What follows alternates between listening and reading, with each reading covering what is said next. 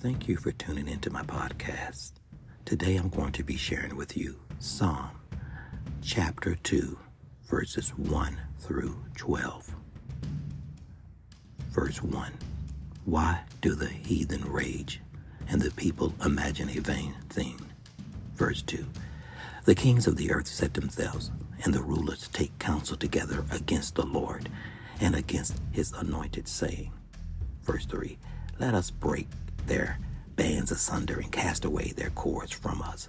Verse 4 He that sitteth in the heavens shall laugh, the Lord shall have them in derision. Verse 5 Then shall he speak unto them in his wrath, and vex them in his sore displeasure.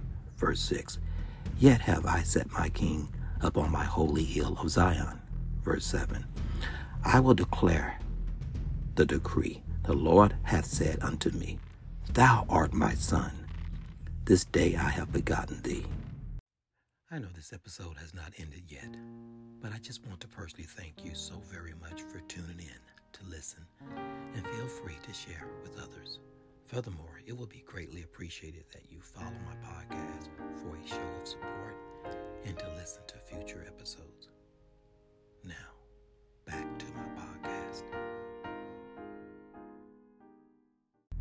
Verse 8 Ask of me, and I shall give thee the heathen for thy inheritance, and the utmost parts of the earth for thy possession. Verse 9 Thou shalt break them with a rod of iron, thou shalt dash them in pieces like a potter's vessel. Verse 10 Be wise now, therefore, O ye kings, be instructed, ye judges of the earth. Verse 11 Serve the Lord with fear and rejoice with trembling. Verse 12 Kiss the Son, lest he be angry, and ye perish from the way, when his wrath is kindled but a little. Blessed are all they that put their trust in him.